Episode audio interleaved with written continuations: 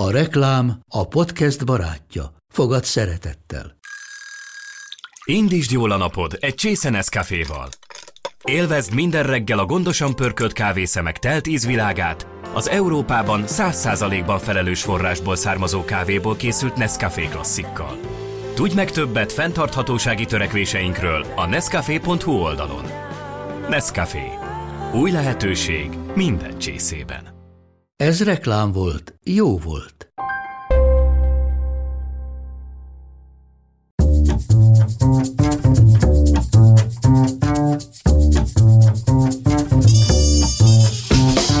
Sziasztok, ez itt a Könyvpárbaj, a Brainbar könyves podcastje. Én Baranyi Marci vagyok, műsorvezetőtársam pedig Nagy Ildi. Mindkettőnk számára nagyon fontosak a könyvek. Mindkettőnknek rengeteg van belőle, és mindketten képtelenek lennénk meglenni nélkülük. Úgy vagyunk velük, mint gombóc Artur a csokoládéval. Szeretjük a hosszút, a rövidet, a tavait, az ideit, egy szóval, ahogy a mese mondja, minden olyat, amit csak készítenek a világon. Úgyhogy elhatároztuk, minden adásra meglepjük egymást, és kicseréljük könyvtárunk egy-egy darabját. Jöhet technológia vagy történelem, régi vagy új, angol vagy magyar, minden, amit szívesen ajánlunk a másiknak. Mi szorgalmasan olvasunk, az pedig, hogy milyen élményben volt részünk, közösen az adásban beszéljük meg. Csapjunk is bele!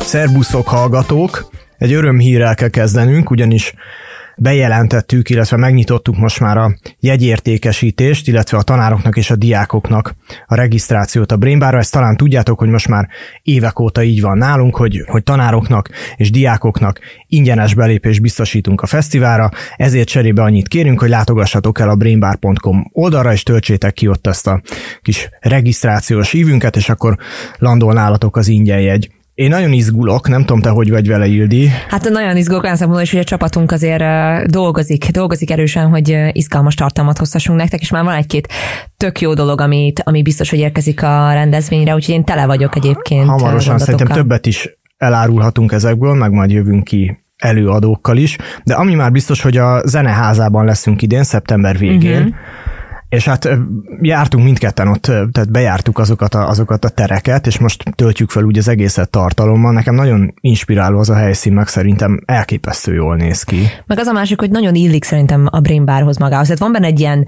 ugye, aki már járt a zeneházam, de amíg nem tettétek meg, akkor szerintem a Brain Bar az tökéletes alkalom, hogy eljöjjetek majd a zeneházát megnézni. Ugye vannak például a tetőn ilyen nyitott terek, amin így konkrétan át ö, nyúlnak fák, és úgy tervezte meg ez a, ez a japán tervező Suo Fujimoto, aki egyébként volt volt vendégünk a tavalyi Prémbáron, hogy ez az egész, egészen inkább a nyitottságról szóljon, és arról, hogy legyünk nyitottak egymásra, új gondolatokra, és merjük megkérdőjelezni azt, amit egyértelműnek hittunk. Például azt, hogy egy tetőnek egyben kell lennie, és nem lehetnek rajta lukak. Úgyhogy ebben a mindsetben szerintem mi is most nekiindultunk ja, a nagyon érdekes ez az átjárás ott, ahogy van a belső, meg a, meg a külső terek között, igen, hogy hogy csinálta igen. ezt meg. És hogy már a programra elkezdtünk beszélgetni, akkor rögtön az első könyv, amiről ma beszélni fogunk, ennek a szerzője, hát ilyen veterán Brainbar előadó, az első Brainbaron volt velünk Neil Ferguson, illetve nem volt velünk. Ismered ezt a sztorit? Nem, nem ismerem, én akkor még nem dolgoztam itt.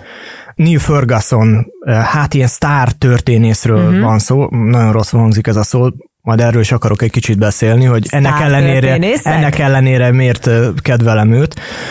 Az történt, hogy akkor még az akváriumban voltunk, és eh, a Fergusonnak a felesége, az Ayan Hersey Ali, uh-huh. aki egy szomáliai származású nő, és hát neki az a története, hogy őt egy ilyen muszlim családban, hát mint ott, mint ott mindenki muszlim családban született, nagyon szigorú vallásos családba, és ő egy ilyen kényszerházasság, tehát egy ilyen tinédzser kori kényszerházasság elől hmm. szökött meg Hollandiába, és hát lett ilyen mondjuk így, hogy nőjogi aktivista, aktivista és erősen, erősen az iszlám nő politikájának a, a kritikusa, és akkoriban, amikor az első Brain Bar volt, akkor, akkor úgy néz ki, hogy sinem van a Ferguson meghívása, jön is minden, tök jó.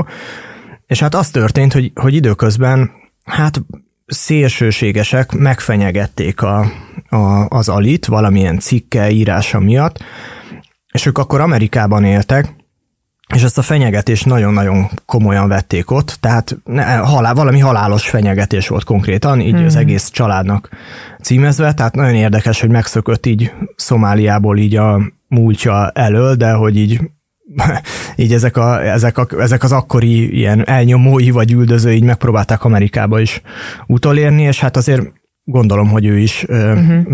tehát megijedtettől, vagy hát én nem tudom, nem tudom mi, hogy reagálnak, nem szoktunk minden nap halálos fenyegetéseket kapni iszlám szélsőségesektől.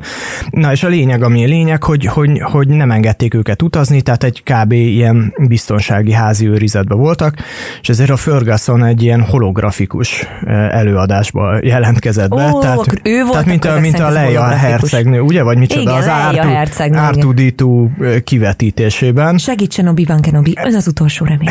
szóval, szóval, aztán, szóval aztán nem volt itt a Ferguson, de egy nagyon jó előadást tartott, ami egyébként szerintem fönn is van a YouTube csatornánkon és én nagyon élveztem, nagyon érdekes volt, meg tehát nagyon érdekes volt, hogy annak ellenére, hogy nem volt itt, úgy beszélt, mint hogyha itt lenne, meg, meg megteremtette kicsit itt az atmoszférát is. Ez nagyon érdekes, egyébként 2015-ben volt? Azt hiszem, igen. 2015-ben volt. vagyok évszámokban, úgyhogy nem, nem, nem, fogsz ki rajtam. Igen. Mert hogyha 2015-ben, és egy történelmi könyvről beszélünk, nagyon rossz vagyok évszámokban. Igen, szóval, hogyha 2015-ről beszélünk, egyébként az az érdekes, hogy én akkor pont Kenyában laktam, és az ENSZ menekültügyi bizottságának dolgoztam, és a legfőbb projektem az gyermekházasságon átesett szomáliai tinédzser lányoknak az iskolába való Aha, visszaintegrálása hát ez egy nagyon volt. érdekes párhuzam. Úgyhogy ez, ez konkrétan, Aha. hogyha 2015, akkor ugyanabban az évben, amiatt a Brain Bar szervezésével foglalatoskodtatok, én, én akkor ott voltam, és és ilyen, ilyen történeteknek a felgöngyölítésén dolgoztam, úgyhogy ez, ez egy, uh, mi ki nem, nem derülnek nem várt, a nem várt, nem várt párhuzam.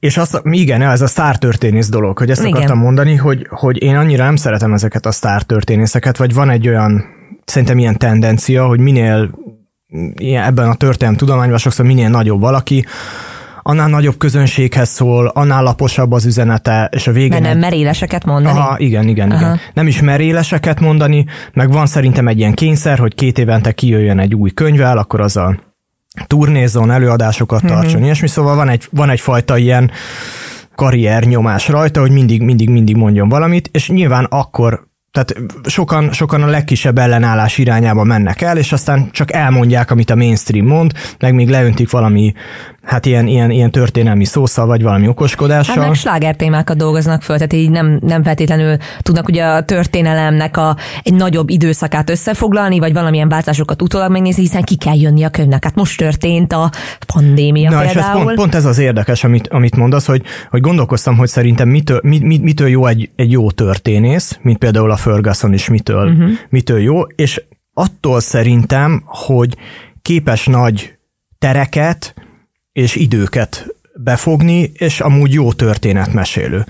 És a Ferguson gazdaságtörténészként indult. Ez egy különös, az, ez az unalommal különösen sújtott ága szerintem a történelem tudománynak, hogy nem tudom én hány... szerettem a gazdaságtörténetet, az egyik De nem árt, tehát ez, ez a, ezek a legrosszabb táblázatok, hogy mit tudom én, hány véka gabonát exportálnak, meg, meg ilyenek, és akkor sokszor ezek az emberek nem tudják levonni, tehát nem, tudnak, mm-hmm. nem tudják a fókuszt váltogatni, hogy biztos rohadt fontos a hány mérő gabona, csak lássuk már hozzá, hogy ez, hogy ez engem most pontosan miért kell, hogy érdekeljen. Ez a bezumolni, kizumolni című Aha. dolog. Aha. Igen, tehát hogy lássuk ezeket, a, ezeket az emberi történeteket, amik egy ilyen nagyon jó hát ilyen, ilyen példák, de lássuk azokat a nagy folyamatokat is, amik most már, tehát és, és ráadásul történelmet szerintem nem lehet úgy írni, hogy, hogy ne legyen valami fajta globális kitekintésed. Mm-hmm. Azért az elmúlt 500 évben, ha tetszik, hanem a történészeknek tudniuk kell arról, hogy mi történik nem tudom, Dél-Amerikában, meg tudni kell arról is, hogy mi történik Kelet-Ázsiában. És nyilván nem lehet ugyanannyira tudni mindent, de azért valami fogalma kell, hogy legyen az embernek, vagy valami készsége, hogy, hogy azt föl tudja dolgozni, és akkor utána menjen. Ez a fajta minden mindennel összefügg dolog, ezt nem a Ferguson esetében, bár én még bevallom, csak ezt az egy könyvét olvastam.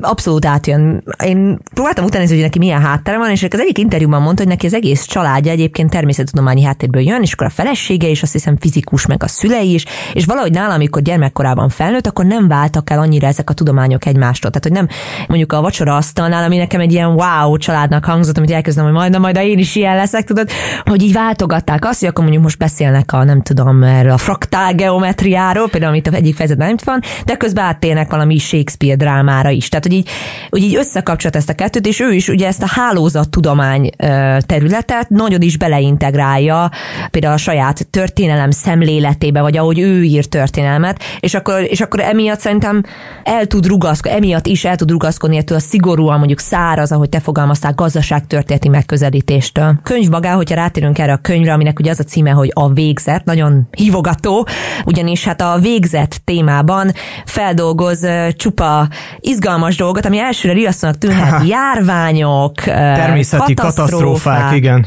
Igen, szóval ez a, ez a tömeges haláloknak a, a történetéről szól ez a könyv. Talán, Ki, talán igen, tehát a, kat, a katasztrófáknak a, a története. Talán a háborúk nem annyira vannak benne jelen, Azért van benne az is, azért ott, azért ott főleg mondtad, hogy nem szedett az évszámokat, hogy volt egy-két olyan, olyan nem, oldal, a közeli, amikor... közeli évszámokat Á. nem szedtem, tehát az, hogy 1492, azt me- megjegyeztem, nem tudom, negyedikbe az Á, életem végéig, értem, értem. de az, hogy mit hogy mondjuk tavaly előtt mit csináltam nyáron, az már gondolkodnom kell. Na, hát ez nagyon, ez egyébként tök érdekes, mert én, én épp úgy voltam vele egyébként történelem, én törik faktos voltam, és volt egy nagyon jó fej töri tanárom, és mindig az volt a probléma, hogy én az évszámokra egyébként nem emlékeztem. És így pontosan emlékeztem arra, hogy akkor az investitúra, x investitúra háborúban, nem tudom melyik pápa, az ellen pápának írt valami kiáltványt, amiben a sátán kutyájának minősítette őt, és akkor ilyen, tehát az ilyen plegykákra, meg az ilyen dolgokra remekül emlékeztem, és akkor kimentem felelni, és akkor mondta a Kálmán Barnabás tanárom, hogy jó van Ildi, nagy, látom, hogy készültél, tehát látom, hogy elolvastad a dolgokat,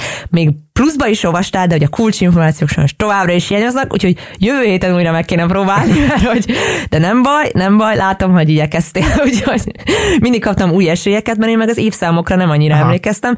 A korabeli leírások azok, amik engem a történelem tudományban, vagy a történelem témakörén mindig a legjobban megfogtak, hogy hogyan élt az akkori, akkori adott területen az akkori nép, mi mentek keresztül, és ők hogyan látták a világot. Ez a világkép formálódásáról is szól ez a könyv tulajdonképpen, hmm. hogy hogyan állunk például hozzá a halálhoz? Hát ez az egyik első fejezet, nem tudom, te mit gondoltál róla, szerintem rohadt érdekes volt. Ja, csak hogy gyorsan még egy ilyen kis gyors tapaló, igen, hogy, igen. Ez a, hogy ez a könyv igazából így a, így a koronavírus járványnak az árnyékában született, tehát tavaly jelent meg angolul, meg magyarul is.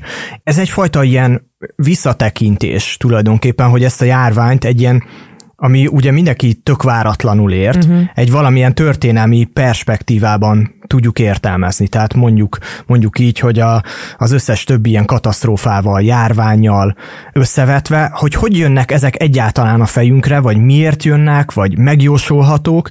És van egy nagyon érdekes ilyen mondat benne, hogy azt mondja, hogy nincsenek ilyen valójában minden természeti katasztrófa, az emberi katasztrófa is. Tehát oké, okay, hogy mondjuk nem tudom, a vulkán kitöréseket nem mi idézzük Okozzuk. elő, igen, az, hogy ott nem tudom, kocogtatjuk a vulkán oldalát, de az, hogy minden ilyen katasztrófának van egy ilyen valami helyen, időben, azzal a lakossággal, azokkal az emberekkel történik, illetve akár a, nem tudom, a világ másik felén is, tehát e- ezekről is nagyon érdekes példákat e, hoz, hogy mit tudom, hogy Indonéziában kitör egy vulkán, akkor előfordulhat, hogy Európában meg éhínség lesz, meg, mint ahogy ez megtörtént egyébként a történelem folyamán, mert azoktól a gázoktól, egyszerűen csökken a bolygónak a hőmérséklete, rosszabb termés lesz, és akkor Európában is beüt a krach. Tehát, hogy, a, hogy ezek a járványok hívják fel igazából, vagy ezek a katasztrófák hívják fel a figyelmünket arra, hogy, hogy mennyire össze vagyunk kötve amúgy a világban, tehát mennyire egy, egy helyen élünk, Ugye Pest is, tehát még a gyarmatosítás az sehol nem volt, de a kereskedelem már tartott ott, hogy egy, egy ilyen jópofa betegséget behurcoljunk Európában, miért a lakosság valami iszonyatos, nem, nem is tudom, nagyon nagy százalékát kiírtotta. Ami aztán nekem a legjobban összefoglalta ezt a, ezt a hálózatosodást, úgymond, az, hogy mikor is kezdett úgymond még veszélyesebb lenni a, az élet. Ezt így fogalmazta meg a könyv, hogy a neolitikumtól kezdődően három dolog növelte az emberek kiszolgáltatottságát a számos fertőző betegséggel szemben. Az egyre növekvő emberi települések, a rovarokhoz és az állatokhoz való növekvő közelség és az exponenciálisan növekvő emberi mobilitás, vagy még többebben urbanizáció, mezőgazdaság és globalizáció. Tehát tulajdonképpen, amint elmozdultunk, elkezdtünk mozogni, azzal veszélyesebbé is tettük az életünket, legalábbis hát járvány Volt egy, volt egy ilyen kifejezés, ami valami más történésztő vett át, hogy létrehoztuk a, a járványok közös piacát. Tehát uh. ahogy, ahogy a, nem tudom, ahogy a termékeket, meg szolgáltatásokat kicseréljük, ugyanúgy kicseréljük a betegségeket is. Ez, ez szerintem a legérdekesebb ebben a könyvben, hogy, hogy ez a koronavírus váratlanul ért minket, de lehet, hogy csak azért, mert nem olvasunk elég történelmet, és nem gondoltunk például arra, hogy ugyanígy terjedt, mondjuk mit tudom én, ahogy a spanyol hódítók behurcolták a, a, az influenzát Dél-Amerikában, ami óriási pusztítást végzett, vagy Észak-Amerikából egyébként cserébe meg visszakapta Európa a szifiliszt, tehát hogy, hogy, hogy van egyfajta ilyen jár, járványcsere a világban. Vagy a legutóbbi időkben ugye, ugye az AIDS, ami szintén ami meg Afrikából terjedt. Tehát, hogy, hogy itt zajlik egy ilyen, ahogy, ahogy kicseréljük itt a, nem tudom, egymásra, egymást letűsszentjük a, a repülőn, vagy régen letűszentették a fedélzeten, vagy a kikötőkben, hmm. Ez most is megtörténik, és ezen nagyon meglepődtünk, pedig valójában semmi meglepő nincs rajta. Nagyon más az, amikor mondjuk egy, egy ilyen történelem professzor rátekint, úgymond az elmúlt, nem tudom, 2000-3000 évre, bele, bezumol, kizumol, mint ahogy mi fotózunk valamit, és aztán ráközelítünk, hogy mennyire lett éles az a sütemény fotó, és aztán meg kívülről megnézzük az egész tát, vagy az egész asztalt. Ez egyébként egy, azért egy nagyon-nagyon durva mentális gimnasztika, és ez, ez minden információnak a birtokában kell és, és például, ami a könyvnek szerintem nagy erősség, és nekem például, nem tudom, egy nagyon tanulságos dolog volt, a különböző történelem írási nézőpontokkal, vagy módszertanokkal tisztába kell lenni. Tehát, hogy hogyan értelmezzük azt a rengeteg információt, tulajdonképpen adatot, ami van. Hogy akkor ezt most mi a nagy emberek történelmeként értelmezzük, hogy valakinek a döntésén múlnak dolgok, vagy egy csoport döntésén múlnak dolgok, akkor vagy az, hogy ciklikusan látjuk a történelmet, tehát akkor predikciót teszünk valaminek a visszatérésére, és igen, és hogy csak hogy visszatérjek erre a kizumol, bezumol dologra, azért nem tudom, te hogy ad de nagyon úgy éreztem, hogy azért még sok-sok lépés kell megtennem, hogy, hogy nem tudom, eljussak egy olyan szintre, hogy akár csak elemelkedjek egy nem tudom, hétköznapi ember hogyan éli meg a történelmet, vagy a történéseket, versus hogyan éli meg mondjuk egy történész professzor, és amikor olvassa a híreket, akkor mit olvas ki belőle? Hát és azért ő megélte személyesen, tehát azt hiszem a könyvet a anyukájának dedikálta, aki a bezárva töltötte Oxfordban a, hmm. a pandémiás időszakot, tehát azért a történésszel is történik a, a, történ- a történelem. történelem. Szerintem még ami nagyon érdekes, vagy ami nagyon elgondolkodhatott engem, az az, hogy hogyan érnek minket ezek a, ezek a katasztrófák. Mert jártam Nápolyban, és akkor a Vezúvon, Vezúvról letekintve elgondolkoztam azért, hogyha itt jobbra tőlem ez a szakadék vagy lyuk megint elkezd ott fortyogni, hmm. akkor mi történik ott azzal a közelben lakó, élő pár millió emberrel, és ezt meg is kérdeztem ott a vulkánon a, az én vezetőtől, és mondta, hogy hát természetesen van egy ilyen kiürítési terv, és akkor majd annak megfelelően e, itt ezek a lakosok elhagyják a, a, a azért. És akkor nyilván nekem rögtön azok a kat- amerikai katasztrófa filmek jutottak eszembe, amikor az autósok ott tömött sorban állnak, nem tudom, az autópályán, és dudálnak egymásra, senki nem halad semmire, szóval szerintem ez a kiürítési terv pont erre volt jó, és hogyha egy ilyen katasztrófa történik, pont ugyanaz történik velünk, mint amikor, mint a, ugye a Vezúnak a híres kitörése a, a római időkben, és ugyanaz történik velünk, mint, mint Pompeivel, meg Herkuláneummal, hogy, hogy tulajdonképpen meg vagyunk lőve. De is az az érdekes, ugye, hogy azok a, hogy közben meg mindenki tudja, hogy ott mi történt, kb. 2000 éve, de mégis visszatelepültek az emberek, és mégis, mégis Nápoly egyébként egy óriási város, tehát Olaszország harmadik legnagyobb városa, és nem érdekli őket tulajdonképpen, vagy így zárójelbe teszik, hogy egyébként ott van egy óriási hegy, ami, ami most csendesebb, lehet, hogy nem lesz mindig így. Erre válaszolva engem kicsit azt gondolkoztatott el ezzel a könyvvel kapcsolatban, hogy hogyan viszonyulunk a végzethez. Aha. Hogyha már itt beszéltünk a Brain Bar a különböző előadásairól, most akkor meg egy ugrunk egyet kicsit így az időben, mi is a Brain Bar történetébe, egy belemegyünk Niall Ferguson segítségével. Neil. Neil. Ezt mindig, ez mindig tök, tök jó, Niall. Nagyon, tök jó, nagyon jó, hogy erről beszélgetünk, Neilnek kell kimondani, csak skótul van írva. Ah, mert az írek meg ugyanezt az írás, hogy hogy Niall. Na mindegy, szóval Kell, Neil Ferguson. Igen, Neil, Neil. Akkor Neil. kedves hallgatók, Neil, Neil, Neil. Szóval Neil Ferguson, tehát hogy most Neil Ferguson segítségével visszautazunk kicsit így a Brain Bar történetébe is, mert tavaly volt a Schellenberger nálunk, aki a Michael Schellenberger könyvét feldolgoztuk itt a könyvpárbajban is, és ő neki a 2021-es Brain Bar előadásának az volt az, e, az, az egyik fő üzenete, az, hogy így kicsit gondolhatjuk újra a hétköznapjainkat, és állhatunk hozzá másképp az élethez, és akár nézhetünk szembe depresszióval is, vagy hogy elfogadjuk egyébként a végzet közelségét, a halál közelségét. És amikor először írta a kollégánknak Mircsinek, hogy akkor neki egy szüksége lenne egyébként egy ilyen színpadi elemre, méghozzá egy koponyára van szüksége, akkor így nagyon néztünk így itt, itt a, a Brainbar csapatán, hogy micsoda, mi, mi Schellenberger egy koponyát szeret? A. Honnan szerzünk egy koponyát? B. Mi, miről fog ő beszélni akkor? Természetesen tudtuk, hogy nagyjából miről fog beszélni, de azért készült egy-két meglepetéssel itt a, a műsor, ami nagyon jól sült el.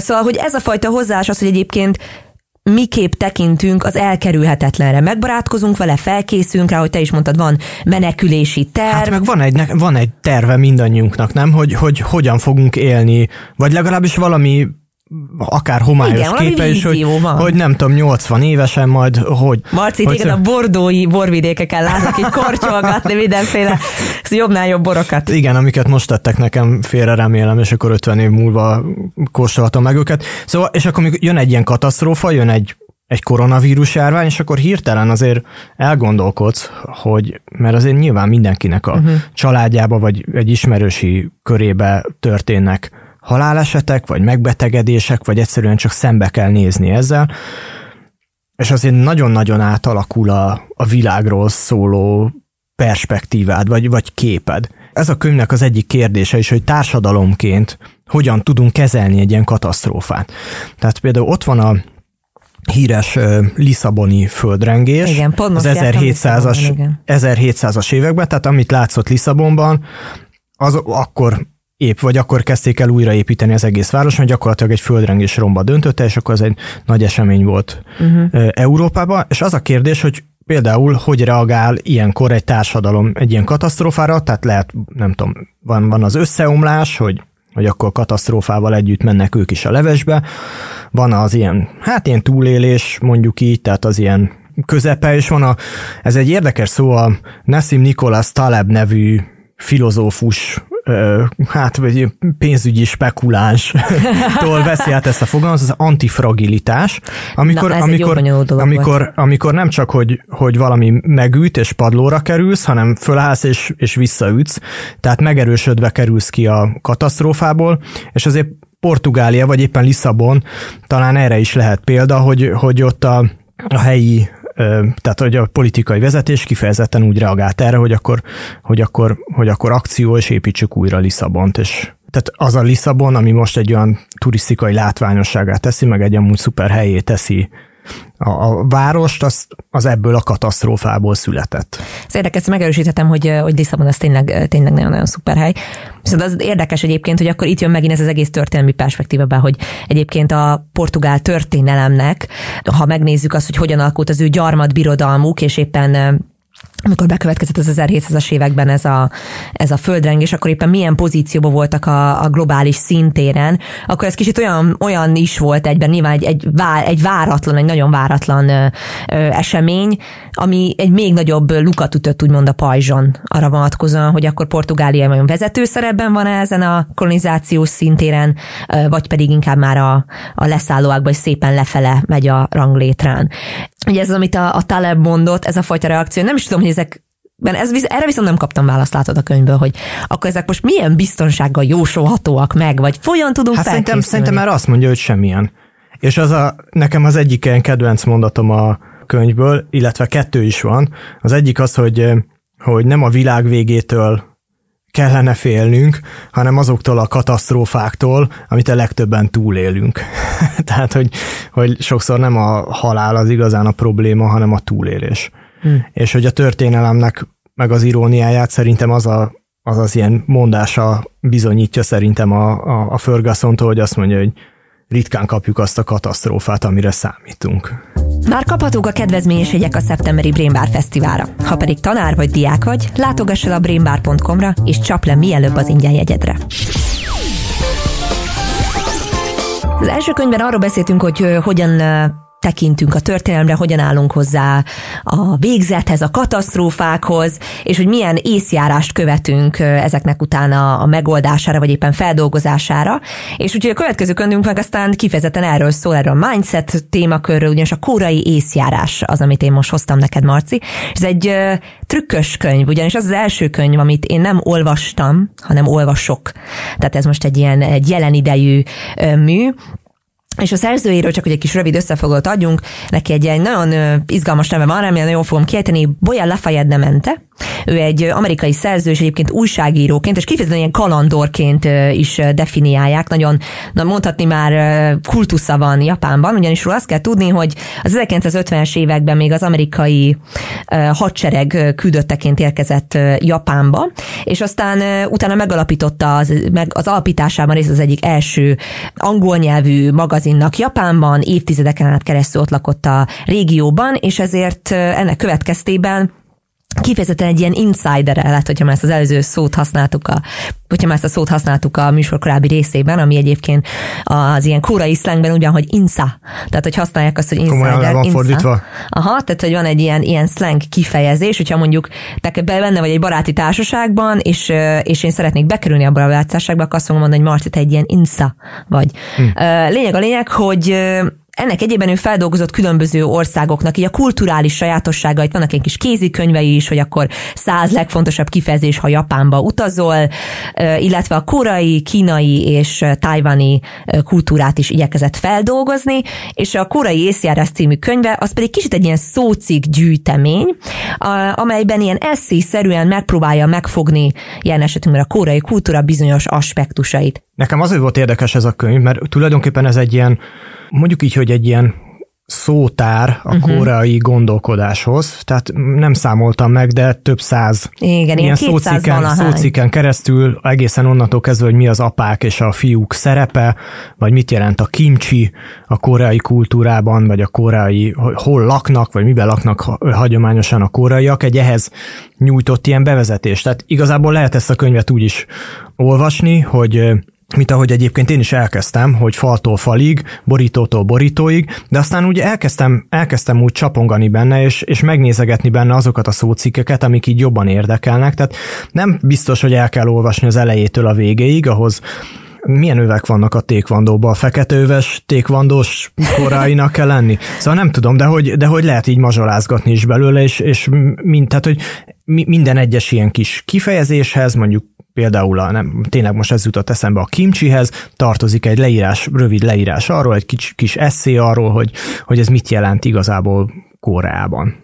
Amiért érdekes ugye ez a könyv, és én mindenképpen szerettem volna egyébként valamikor beszéljünk, ennek van két indoka. Az Na igen, színvallás, színvallásra, színvallás. színvallásra akartalak kényszeríteni már rögtön az elején. Akkor kényszeríts színvallásra. Tedd föl a kérdést, Marci már beszélgettünk lehet ebben többször ebben a műsorban Kóráról, meg hogy te nagy ilyen Korea, K-pop, nem tudom milyen fan vagy.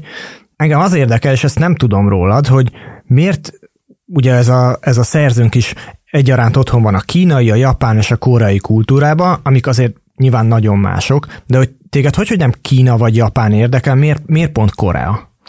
Ez egy olyan kérdés, amire még egy komplet ilyen előadás beszéd is elérhető az interneten, amikor ezt én angolul ugyanezt a kérdést megválaszolom, hogy miért Korea a londoni koreai kulturális centrumban, ahova én egy ilyen kulturális kurzusra jártam, egy annak a, a De miért jártál egyáltalán egy ilyen kurzusra? Hát azért jártam én egy ilyen kurzusra, ennek több oka is van.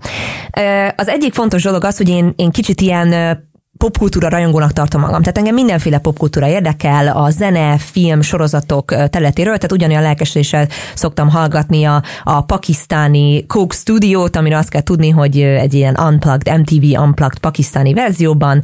Nagyon szeretem a bollywoodi zenéket is, tanultam is hindit egy időben, és ugyanúgy nagyon érdekel a pop zene egyébként Tehát a Angliától. K-pop a rövid válasz.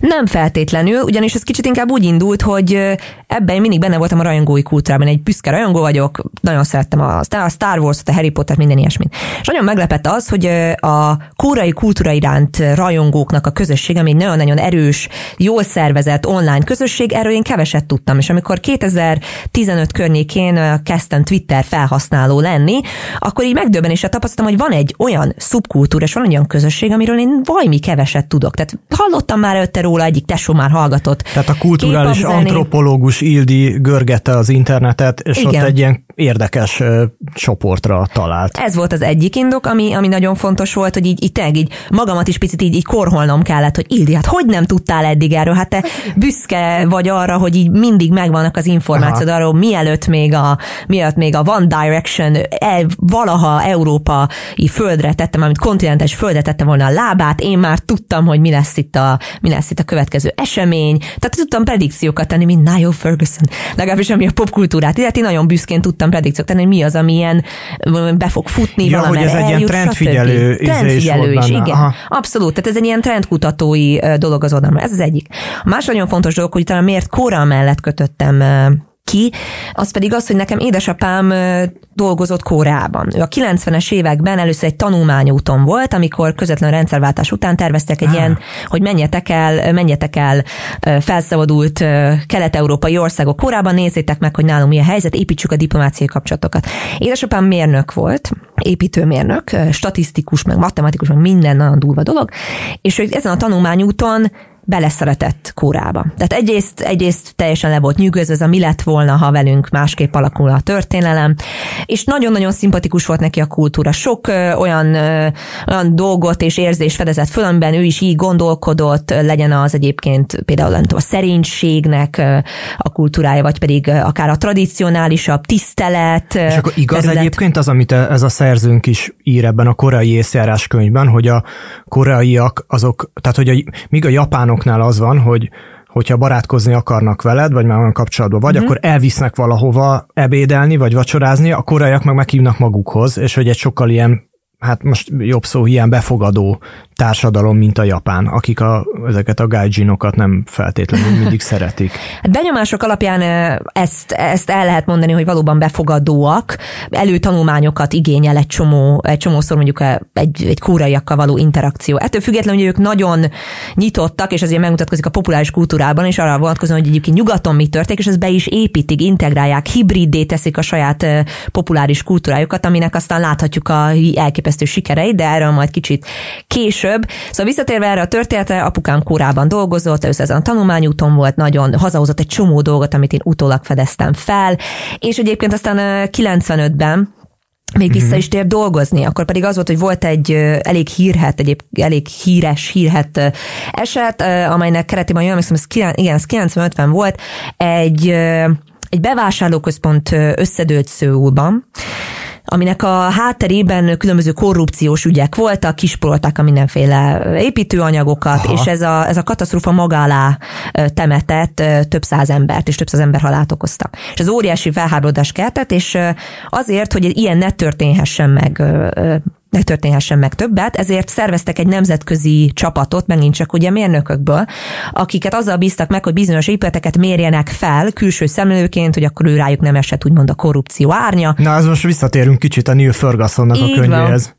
És így került Aha. az édesapám is vissza Kórába, hogy felmérjen egy csomó gyárat és épületet, és akkor ezért ilyen, én nálunk otthon ilyen LG, régi LG, amit még akkor Gold Star-nak hívtak, ilyen, hogy hívják, akkor vannak ilyen brossúrák, hogy akkor milyen tévét lehet vásárolni a 90-es évekből, meg, meg van rengeteg gyárlátogatásról ilyen, ilyen kis kanalak, meg mindenféle ilyesmi, amiket őt bejárt, Aha. hozott haza a kedvenc szandálomat, amit aztán, amit aztán én, a, a bátyámé volt, én meg megörököltem, Úgyhogy tele voltunk kórai emlékekkel, és a sztorinak a másik fontos része az az, hogy miért kóra mellett kötöttem ki, és most nekem édesapám elég beteg, ő demenciában szenved, és amikor még jobban volt, akkor kicsit kitáltam azt, hogy én szeretném őt megismerni.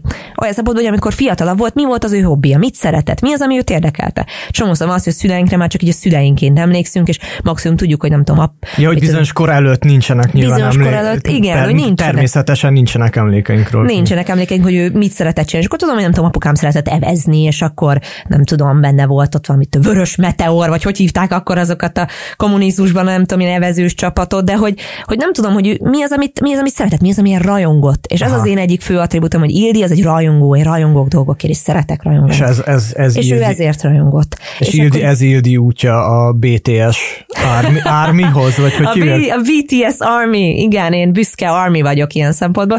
Úgyhogy ez volt az egyik fontos dolog, amiért kitartottam mellette, és így nem is tudom, habzsolom a korai kultát, rengeteg korait főzök, és hát filmek, könyvek dolgoztam a Londoni Korai Filmfesztiválnak, úgyhogy tele vagyok információval, és alig várom, hogy elutazhassak júliusban. Ó, tényleg, tényleg említetted is, hogy, hogy mész, és akkor itt ez a könyvhoz a korai észjárás, ami, ami egy ilyen Egyébként olyas, olyasmi, hogy mint hogyha ilyen üzletembereknek is lenne írva egy kicsit ez a könyv, nem? Hogy a tárgyaló partnerednek a gondolkodását így jobban megismerd, vagy uh-huh. én nem annyira szeretem, amikor úgy gondolunk ezekre a népekre, hogy olyan exotikusak, hogy, hogy, olyan, az egy hogyan, hogy olyan, vannak ilyen hülye szokásaik, meg hogyan nagyon mások tőlünk, meg mit tudom én olyan furák, és hogy ezzel talán picit jobban megismerjük őket, és meg, megismerjük azt, hogy mi van a, a, a történetük mögött. Mert nekem viszont olyan szempontból, mint egy outsider uh-huh. ebben a koreai, koreai rajongásban, és most utána is néztem, uh-huh. megint egy, hoztam egy tippet,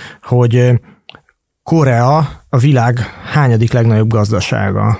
Fú, na most erre jó kéne válaszolnom. Szerintem biztos, hogy top 10 be van benne. Én azt mondanám, hogy 8. Tizedik legnagyobb. Ah. Ja, azt szerintem ez is már tök, tök jó, hogy, hogy ez megvan, mert Korea rohadt fontos a, a világban. Így van. És nagy ország, Magyarországon nagy kultúra, is nagyon fontos. Magyarországnak is az egyik legnagyobb befektetője, tehát ne, nekem az a, az a, hát mondjuk így ez a vonal volt az érdekes, hogy hogy jutott el ide Korea gazdaságilag, uh-huh. meg, meg egyébként kulturálisan, ami aztán követte egy kicsit lemaradásban a műszaki cikkek követték aztán a, vagy a, a popkulturális termékek, filmek, dalok, nem tudom micsodák, követték a, a tévéknek is, meg a telefonoknak is az útját. Tehát a korai gazdaság nagyobb, mint az orosz. Ez, ez, például egy, ez például egy érdekesség, hogy ilyen szempontból sokkal na, nagyobb nagyhatalom, és akkor vannak ezek a márkák, mint amit tudom én, a Kia, meg a Hyundai, meg az LG, meg a Samsung, amik így körülvesznek minket, és már tulajdonképpen megszoktuk őket, vagy megszoktuk, hogy hogy kell őket kiejteni, meg, uh-huh. meg ilyenek, már nem hangoznak olyan idegenül, és azért most már szerintem ciki az is, hogyha nem tudod megkülönböztetni a korai fogásokat egy étterembe a, a japántól vagy a kínaitól, és azért egyre több ember tudja, hogy mi az a, nem csak az, hogy mi a kimchi, hanem mi a, nem tudom, bulgogi, remélem Bulgogi. Jól bulgogi? G-vel kell mondani? Uh-huh, bulgogi, aha. aha. akkor az rosszul, rosszul írják át az angolok. Érdemes egyébként, tényleg, hogy az embernek ideje van és érdekli a dolog, a korai ABC ez nem egy bonyolult ABC, egyáltalán. Tehát nem olyan, mint a kínai vagy nem. a japán, hogy nem, nem, az egy nagyon logikus, ez nagyon modern ABC. Egyébként ezt egy Sejong király nevezetű úriember találta ki, aki konkrétan egy ilyen 21 néhány betűből álló ABC-t állított össze, pont azért, hogy a nyelv leírható legyen, Aha. és tényleg elég egyszerű. És, és akkor már mindjárt óriási lépésekkel közelebb jutsz ahhoz, hogy mondjuk helyesen ejtsd ki a kedvenc kórai fogásodat. Az egyre jobb budapesti kórai éttermekben is? Hát ez, ez is egy másik, ahogy, ahogy megjelent. Tehát, hogy iszonyatos nyomulásban van szerintem, uh-huh. a, mhm. szerintem a korai kultúra, tehát most az a gazdasági hatalom, amivé Korea lett, most már lassan kultúra, tehát hogy most már igazi kulturális nagy hatalom is. Tehát én is egy csomó korai filmet nézek, mondjuk pont nem a nem tudom, a Squid Game-et például nem láttam, de hát az nem tudom, egy időben a Netflixnek a legnagyobb bevételt hozó sorozata, Igen, vagy valami 900 esmi, millió tar- tarolt, iszonyatos módon tarolt, vagy ott van a, az élősködők, ami inkább már az én világom, és az uh-huh. meg mhm. ugye Oscar díjat nyert, tehát a Hollywood is ráütötte a, izét, a pecsétjét a, a koreai magas kultúrára, Ja, és még ami eszembe jutott, az nagyon vicces, a Silla Királyság égkövet című sorozat, ami pedig, ami pedig nem tudom, valami valahol a köztévén futott, úgyhogy most már nem csak a török meg a brazil szappanoperák mennek, hanem, hanem nem tudom, a, Ó, a hát hét, a koreai hétköznapi emberek nappal, nappaliába is megjelent Egyébként Korea. az például egy nagyon izgalmas dolog, tehát hogy, hogy, hogyha az ember egyébként ellátogat mondjuk a budapesti nagyon jó felszerelt remek könyvtárra rendelkező koreai kulturális centrumba, akkor egyébként egy elég érdekes mixet lát a koreai nyelvtanulók között. Tehát, hogy nagyon sokan vannak egy korai cégnek dolgoznak, vannak korosztályban is egyébként nemek, és korosztályban is van egy tényleg egy diverzitás. Tehát korai cégnél dolgozik, érdekli a korai kultúra, szeretne elutazni, például akár tenge, én, uh-huh. is volt, hogy a köztéven lát ezeket, ezeket melodrámának hívják egyébként, ez a ez a, ezt hát a szerelmi műfaj. történetek, nem igen, gondolom igen, történelmi És, és van benne ez a kórai búskomorság egyébként, tehát ugye van benne alapvetően egy nagyon érzelmes, egy,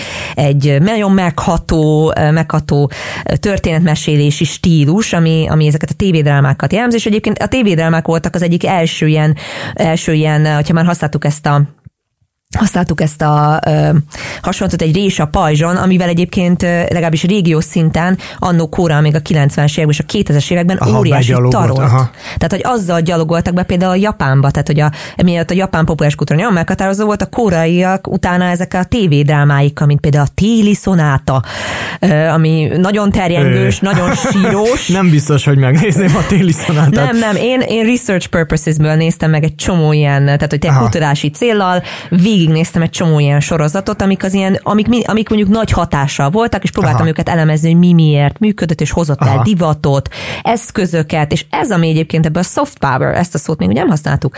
Soft power történetben nagyon érdekes, hogy Abszolút, a kórai igen. siker, ugye az nem feltétlenül abból, abból ered, hogy akkor most itt óriási új területeket foglaltak volna el, hanem éppen arról van szó, hogy attraktívá tettek egy kultúrát, akár ez legyen étel, a telefon, amit használunk, sorozat, szépségipari termék, termékek, hm. életstílus, hogy utána, utána úgy érezzük, hogy a kórai kultúra az mintha tarolna, nem csak a Netflixen. Kicsit elgondolkoztam, hogy mi a két könyvnek a viszonya, tehát a végzetnek, meg ennek a korai észjárásnak, és eszembe jutott a, a hablány katasztrófa, uh-huh. meg, az, hogy, meg az, amit a Ferguson arról ír, hogy ezek a katasztrófák mindig azért valami történelmi társadalmi környezetben történnek, és az az érdekes, hogy ugye egy, egy, egy szörnyű dolog volt, tehát egy rettenetes dolog volt, meg én a közelben lakom, és nagyon sokszor, hát majdnem minden nap elmentem ott a Margit hídon, hogy ott a, ott a, ott a korlátra hmm. mindenféle ilyen gyerekversek, meg, meg virágok, meg ilyen kis emléktárgyak voltak eltéve, tehát tényleg szívszorító volt a,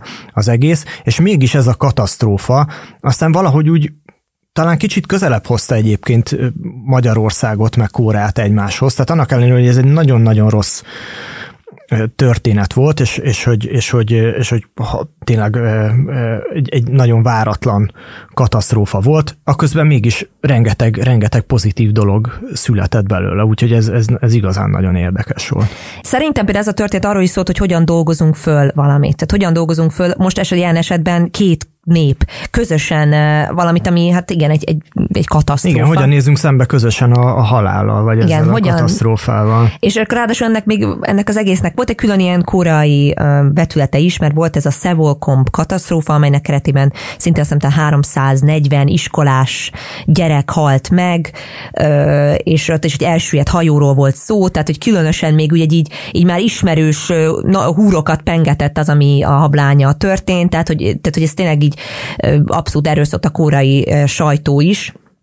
És érdekes volt, hogy hogyan dolgozza fel ezt közösen a két ország, hogy hogy én, én tényleg kicsit ilyen, ilyen kapcsolati, tehát a két ország közötti kapcsolat promótereként vagyok, vagyok itt most jelen, és például, hogyha szeretném így közelebb hozni a, a hallgatókhoz is ezt a kultúrát, a korai népzene az pentaton rendszerben, tehát mint a magyar mint népzene. a magyar, aha. Pentaton rendszerben van írva, és akkor például volt közös éneklés, amelynek a, mit tudom én, a korai, a korai tavaszi szél, ami a tavaszi szél vizet áraszt megfelelő, ami az arirang. Arirang, aha. Azt ez, közösen ezt pont a könyvből tudom, hogy, mi, hogy mit jelent az arirang, úgyhogy ez, ez egy újdonság volt nekem, ezt nem tudtam. Ez ugye valami nem hivatalos himnusza? Olyasmi, igen, igen. Tehát, hogy tényleg talán ez a tavaszi szél vizetár, ez ezzel lehet a legjobban összehasonlítani. Tehát egy népdal, amit mindenki ismer, és akkor így, és így egy olyan nagyon mélyen megmozgat benned valamit, akárhol is vagy, és így a hazádra emlékeztet meg így a, a közösen átét kollektív történelmre. Tehát ez tényleg egy ilyesmi dolog. És akkor mit tudom én, volt például közös éneklés, amikor magyarok és koreaiak énekelt énekeltek közösen a Duna partján, tehát hogy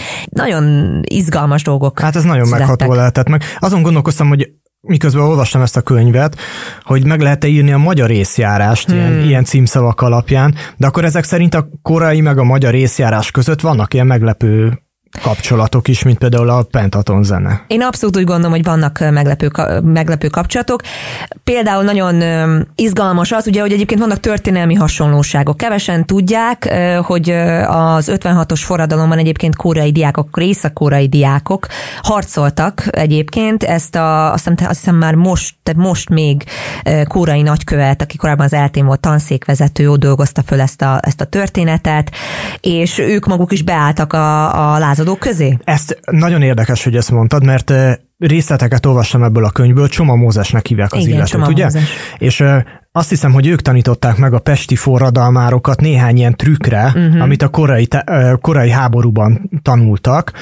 Azt hiszem, hogy az egyik az volt, hogy úgy lehetett például egy aknákat tenni a, a, az utcára, úgyhogy a, ahogy a bejövő tankok ne vegyék észre, hogy valami sütővel, vagy valami lapos dologgal letakarták, tehát a tank rá tudjon menni arra, uh-huh. rá mhm. tudjon futni arra az aknára, de ne, ne legyen feltűnő, tehát ne, ne lássa rögtön, hogyha ott megy, hogy ott valami, valami veszély van. Úgyhogy, úgyhogy ilyesmiben segítettek nekünk a, a korai, itt tanuló korai diákok, hogy hogyan kell szovjet tankokat felrobbantani. Pontosan, ugye? Lehet, hogy ők mesélték, bocs, még Igen. egy dolog jut eszembe, hogy hogyan lehet szappanos vízzel így leönteni van, a macskakövet, hogy a aha, rajta. Így, így csúszson, lánc, igen, és kip, kipörögjön. A, igen. Aha. Pontosan, tehát hogy itt, e, itt ilyen, ilyen kapcsolási pontok is vannak, tehát nem csak az, hogy egyébként hasonló érzések, a utcai zene. gerilla, igen. Utcai gerillák. Ugye, hát, ugye 53 ért véget a korai háború, amelyben ugye például mai szőú területe porrá rombolódott, ugye akkor is Szomáliával volt egyenlő a GDP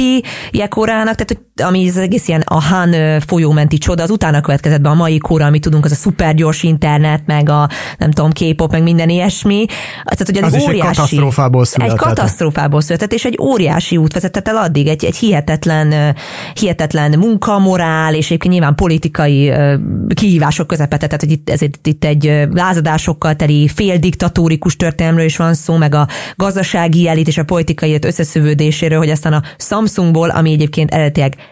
szárított halakkal foglalkozó családi vállalkozás volt. Utána Micsoda? az, ami Szá- szárított halakkal foglalkozó családi vállalkozás volt. Hát akkor Samsung. ügyesen tudtak tempót váltani. Igen, és most meg már érted, a leg, egyik legnagyobb például tankerhajó gyártó cég az a Samsung.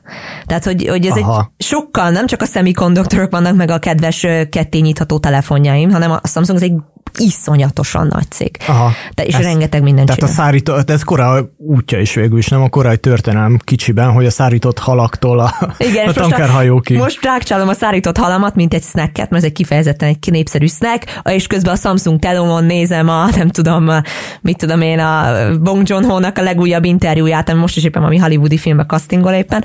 Szóval, hogy ez egy nagyon-nagyon érdekes és hosszú út, csak hogy még az ilyen kapcsolódási pontokról meséljek egyébként. A, az, az, hogy például egyébként szerintem nagyon sokszor tehát ilyen lélekben, ami erre ezek az ilyen korai észjás is szó, nagyon sok ilyen kapcsolási pont van, az, hogy kisország. Ez a melankólia is, melankólia, ez a, ez a belső szomos, ez a han, ami egy ilyen, ami egy ilyen generációkon át öröklődő, öröklődő szomorúság, vagy melankólia, vagy tauma, amire még így emlékszünk, amit igyekszünk feldolgozni, például zenében, költészetben, tehát hogy nagyon, ezért is nagyon erős hagyománya van a korai zennek, és én nem csak a popzenét, hanem minden mást is nagyon meleg szívvel ajánlok, nagyon szeretnek énekelni, úgyhogy remekül énekelnek.